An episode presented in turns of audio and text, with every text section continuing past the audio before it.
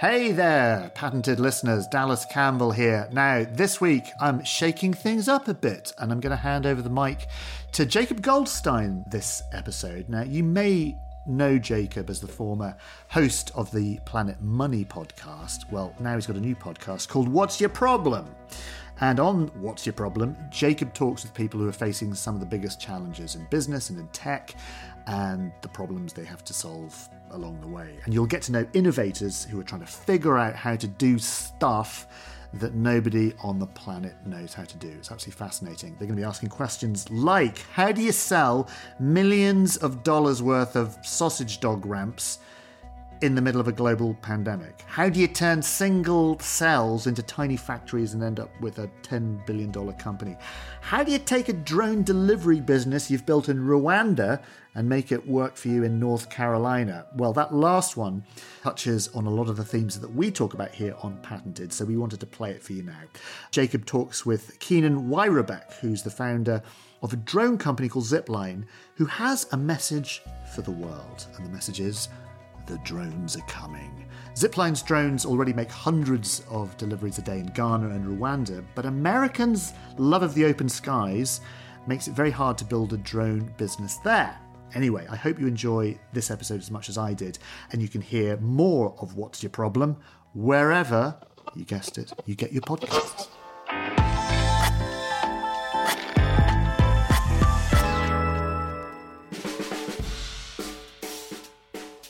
I'm Jacob Goldstein, and this is What's Your Problem, the show where we talk to entrepreneurs and engineers about the future they're going to build once they solve a few problems. My guest today is Keenan Wyrobek. He's the co founder of the drone delivery company Zipline, and he has a message for the world the drones are coming. There's going to be more planes and flying cars flying the airspace in 20 years by a factor of 100 than there are aircraft flying in the air today. Flying taxis, aerial pizza delivery, it could all be coming. In fact, Keenan's company, Zipline, is already doing hundreds of drone deliveries a day, every day in Rwanda and Ghana. But the company has come up against a really interesting, kind of surprising problem as it tries to expand to the US. It's not really a technological problem, it's more a problem about the way America thinks about airspace, about the way we regulate the sky itself. And this problem, it goes back to the early days of flight, but it also has a huge impact on the present, right now. Keenan's a robotics engineer by training. And by the time he co founded Zipline back in 2014, he'd already worked on a few successful projects. So he was at this moment when he could really think hard about what his next big thing should be. And he told me he went around looking for a problem to solve kept coming up with ideas. But when he went and asked experts in the real world, is this a problem? They'd be like, actually, no, that is not really a problem for us. Finally, his wife pointed him in a new direction. My wife's an epidemiologist, um, and she was telling me these stories about uh, health campaigns, you know, vaccine campaigns that just get stuck on logistics. And so, of course, the wheels are turning. It's like, okay, maybe drones and, and that actually that that seems like maybe there's a there's a real problem to solve here that people are going to really care about. Okay. Um, but at the same time, I will warn you, I'm a very skeptical person. So it's like, yeah. okay, I'm going to dig into this. We're going to go learn about this, and I'm just sure there's going to be a thousand reasons why you know this is never going to work. we can't ever solve this problem. Uh, and so we spent a bunch of time in, in Central America, where my wife is from, uh, in Africa. We, we visited this one uh, medical supply warehouse uh, in Tanzania, and outside the warehouse, as far as you could see, you know, football fields of pallets stacked, you know, two stories high in places we're just outside this warehouse. We're like, what's why do you have all these medical supplies, you know, vaccines, pharmaceuticals, other things? Why are they outside? And you know, one of the people in the delegation sort of quietly, because they were kind of embarrassed about it, they were like, Yeah, that's all expired medicine. Oh wow. And that was one of those like moments where it clicked of like, okay, supply is actually not the big problem. There's actually something much more practical uh, around around how to run, you know, how to get the supply from you know point A, these warehouses, to these doctors. That that was one of the experiences yes. that kind of just it like the bit flipped in my head from like this is probably not a problem we can solve to like holy shit we have to solve this problem and it just became really clear you could leapfrog over all these factors by doing this with drones in an on-demand way so this is the rare instance where a robot can solve a big important problem in the world that the people dealing with the problem actually agree is a big important problem. Exactly. And I'd say that that people agreeing it's an important problem was another big part of my concern, right? Like in Silicon Valley, we like to use the word disruption as a good word, right? You walk into a health system, a national health system of a country and say, let's disrupt this. Like nobody is excited. Yeah. Everybody's like, yeah. here's the door. We're busy. You know, like go disrupt somebody else. Like yeah. we have a job to do. I was very worried that there just wasn't going to be an appetite for change in these health systems. Um, but really the opposite happened where we, we got started getting to know these health systems and the ministers of health in these countries. And I still remember the first interaction with the minister of health in Rwanda. She said, okay, you've got two weeks. You know, we've got all the data. Like you've been modeling how a drone system like this could work in a health system. Put together the case. What's the health impact? What's the economic impact? And then we'll go from there. And that was just like amazing. the, the, rest is, of course, history. The case was really compelling on the health side and the economic side. Uh, and they became our, our first customer. And specifically, what is the, the ask? What is the job? The job from Rwanda is deliver blood on demand. The obvious answer in the early days was like, okay, cool. Which drone are we going to buy? So went out to all the drone companies that could make a drone that could do what we wanted. And this was an incredibly frustrating journey because the best quote I got for a drone was $200,000 per drone with a 200 flight warranty if I didn't fly it in the rain. Uh-huh. So, uh, and it was like, and obviously the economics of that are just like don't work at all, and the, you know the customers want delivery all the time when it's raining or not. Yeah, yeah. This was all really clear, and it just became. Uh, this was one of those wake up call moments of like, oh, you got to do this yourself, um, and getting this first product service off the ground for this customer is going to be a much bigger lift than than you thought. Uh huh. So so you realize you're going to have to build your own drones from scratch. And one of the things that's interesting to me about this part of the story is is it right you wind up basically using iPhone parts. So the sensors, many of the sensors that make the drone fly, um, you know, these are the same sensors that are in your phone, uh, and that detect like whether or not you know what orientation your phone is, is turned for like your video it, to play. It, so your phone knows the video should be sideways. Our plane knows which way is up and how to fly without you know falling out of the sky. And it's truly um, the same, basically the same sensors. Oh yeah, made by the same companies. Like yeah. What what others? Are, if there are others, can you just like rattle off like? Oh what, sure. What sensors that are in my iPhone more or less are in your drones? Yeah. So GPS. Uh, the cell modems that are in your phone okay. we have in our drones even the basically the processors that are in your phone we use very similar technology like processors same chip more or less similar exactly chips. that they're so power efficient and and they're so capable it's amazing to me, I guess, in part because, you know, I've gotten used to thinking about um, giant businesses like, I don't know, Uber or uh, Instagram that, like, okay, I get that those you couldn't have without the iPhone, right? That is intuitive to me. But the idea that, like, you know, a company sending drones across sub Saharan Africa to deliver blood, that that is also built on the iPhone is wild. Like you needed the cell phone, the smartphone revolution. You needed the iPhone to have come along and made all these components super cheap, super reliable, super smart. Exactly. So I want to try, I want to just talk through in some detail how like one, uh, what do you call it? Delivery, I guess, how one delivery yeah. works. So some doctor or nurse needs something in their hospital. What happens? Yeah, so a doctor or nurse needs something, they, they, place their order, right? And by the way, we're really flexible there. They can use a an app, they can use their phone, they can use WhatsApp, they can pick up the phone and call us, whatever's easy for them. So um, our team, they're, they're going to get the unit of blood out of the freezer or fridge. They're going to get the, the unit off the shelf. Um, they're going to pack it up uh, put it into one of the drones. Uh, the drone gets put into a launcher. Uh, okay, now I'm going to pause you there because we yeah. we have a video, and I know we're like watching videos on a podcast is a questionable move, but let's try it because like I do want to see it. Right? It's a, it's yeah, it's okay. cool. So are you ready? I'm gonna push play. You push play too. Okay, ready? Go. All right. Okay, so so somebody is loading. It it looks like a plane, a plane about the size of a person, onto some kind of a launcher, right? Onto like a ramp. Exactly. Oh, there's propellers. The, the propellers are spinning.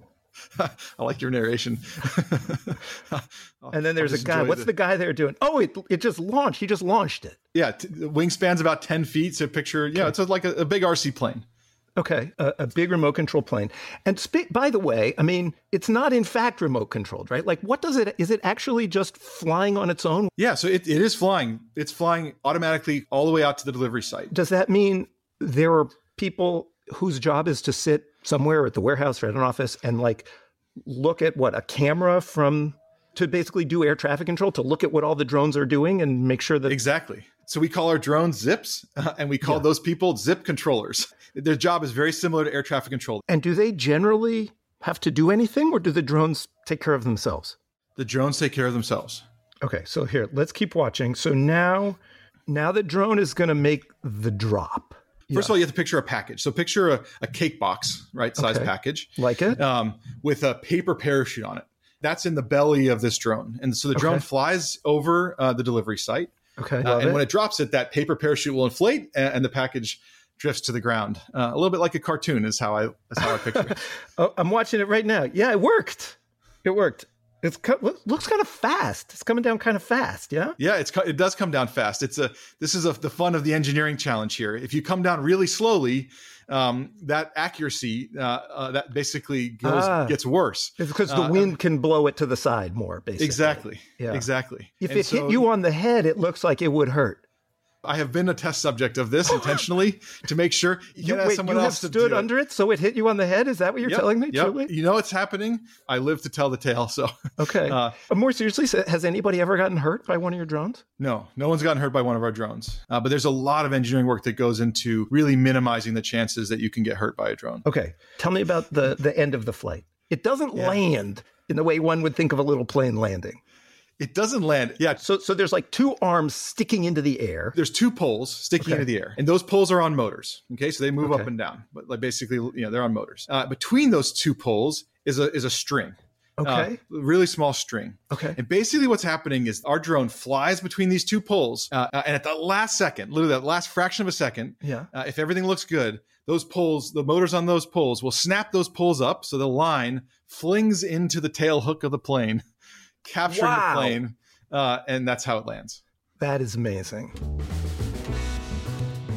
In a minute, the truly surprising reason that it's harder to build a drone business in the United States than in Rwanda. And we'll be back after the short break. Throughout June, on Not Just the Tudors, we're honouring Queen Elizabeth II's Platinum Jubilee by focusing on queenship in the 16th and 17th centuries. I'm Professor Suzannah Lipscomb, and all this month with my guests, I'll be exploring the coronations of Tudor queens, queens regnant, and queens consort, who wielded power in ways we haven't thought about. Really, when we begin to look at queen consorts, we notice that there's a lot of ways at the Renaissance court that women could hold informal power through their relationship with the king. Then there's the queen who ruled over the Spanish Netherlands and the female Swedish king. You heard that right. What did a 17th century person actually mean by saying, oh, she dresses like a man? If she would have worn male clothing, she wouldn't have been able to rule Sweden. So, for a month of all things magisterial and monarchical, look no further than Not Just the Tudors from History Hit.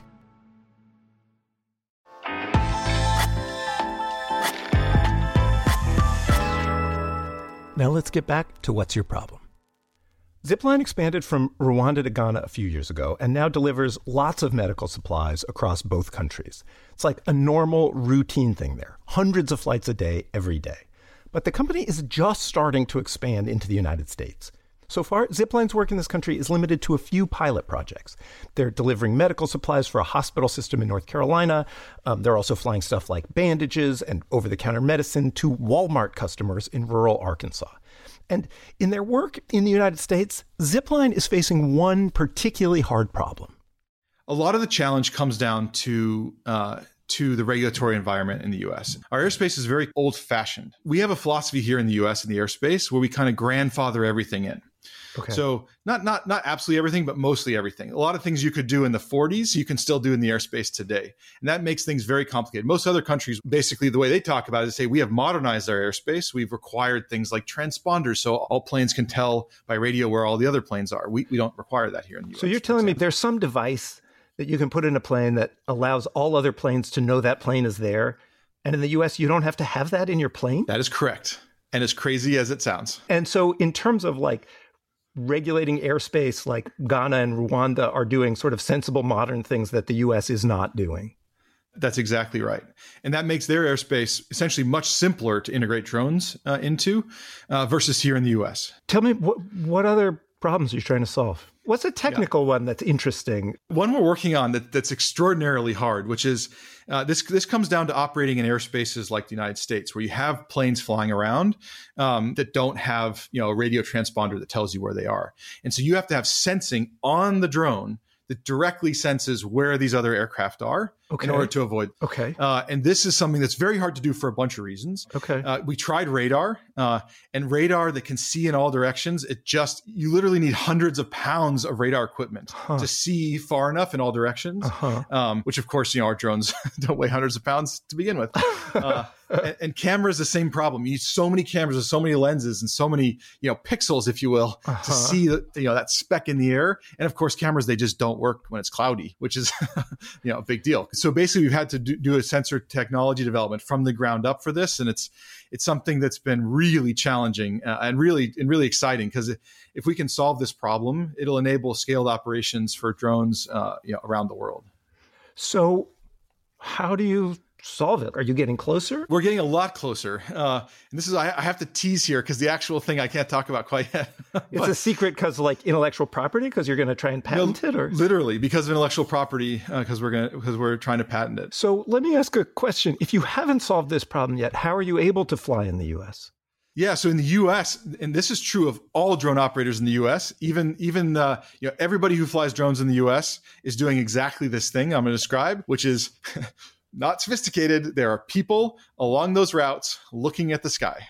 Wow. So wherever your drones fly, you have people who are your employees that are getting paid by the hour to look at the yep. sky and what text or something if they push a button if they see exactly they have, they have a special app that they can communicate with our controller if they see something and, and there's a whole protocol around what okay. to do and um, just to um, be clear you yeah. don't have to do this in rwanda or in ghana because all of the planes flying there have transponders so the drones automatically know when there's another plane yeah, and you know we feed our data there into basically their literal air traffic control. So they, they have a view of their whole airspace, including all the aircraft with people and all of our it's drones. so wild to me that we don't have that. Maybe I'm super naive. I guess obviously I am super naive uh, to be surprised by that. Like, is there any broader lesson from that? Like, is there anything I can conclude about the way the United States works, the way regulation works here? I don't know. I mean, it is some of it is a philosophical thing, right? Like here, we we sort of um, we we sort of romanticize and cherish like sort of the old ways of flying, uh-huh. and, and, so we cowboys, to... cowboys in the sky in their little Cessna or whatever.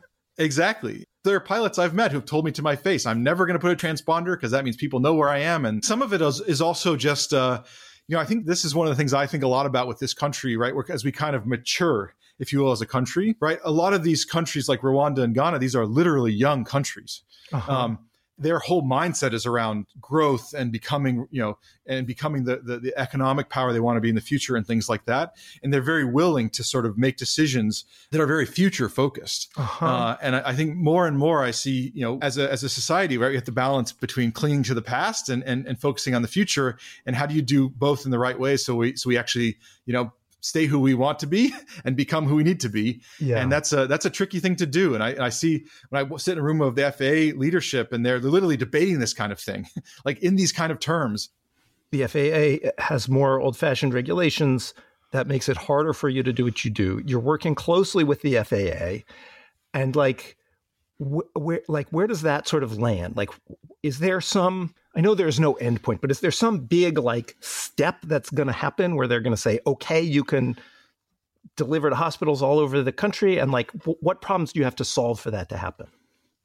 Yeah. So the journey with the FAA, yeah, it, it's incremental, right? Uh-huh. It's it's all about taking the, the right next step that leads you to the next step that leads you to, to, the next step. Yeah. Both for them to get comfortable, for them to learn, uh, for us to get to know each other. Literally, there's a lot of trust that has to be built between a company like Zipline doing something very new and a regulator like the FAA, who, you know, to their credit, right, the the advent of autonomy in the airspace is like the biggest change to the airspace literally since flight began. Yeah. Right. And I mean that in every sense of the word, right? There's going to be more planes and flying cars flying in the airspace in 20 years by a factor of 100 than there are aircraft flying in the air today. Wow. Like it's that big of a change. Wow. Um, and, you know, to their credit, like they can't, you know, they can't be reckless here. This is going to be hard to do yeah. and do it safely. In a minute, the lightning round, including Keenan's tips for solving hard problems and the biggest misconception most people have about drones. Okay, let's get back to the show. We're going to close with the lightning round. Are you ready? I'm ready.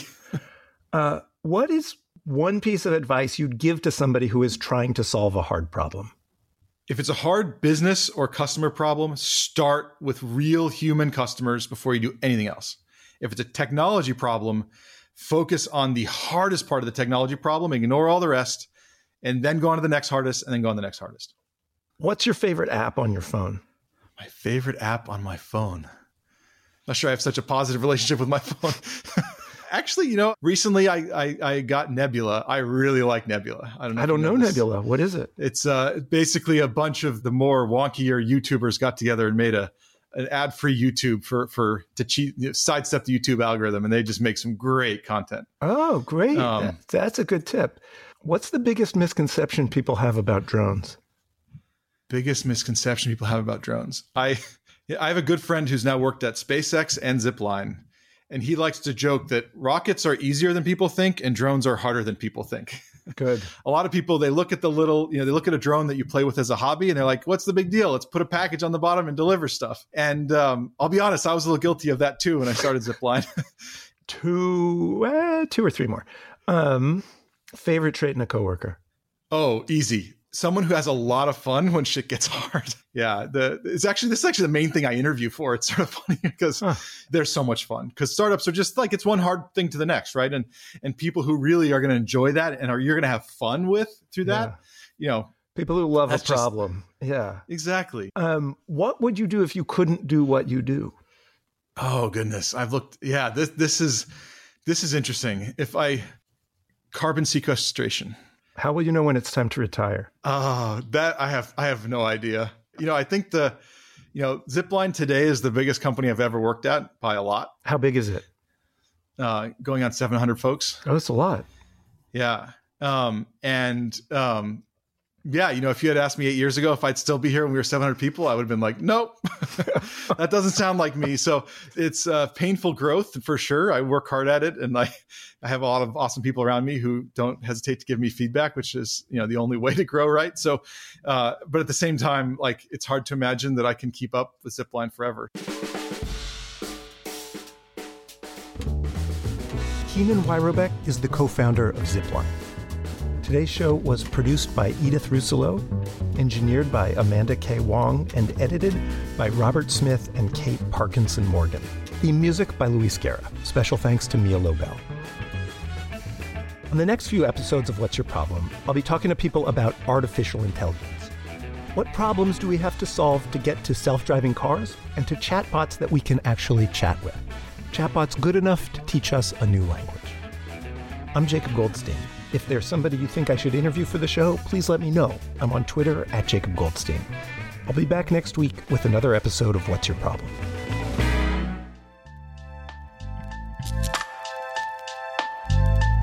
Okay, that's it. Thank you for joining us today. Hope you enjoyed that special episode. You can hear more stories from people building a brighter future on the What's Your Problem podcast brought to you from Pushkin Industries. Thank you very, very much to them.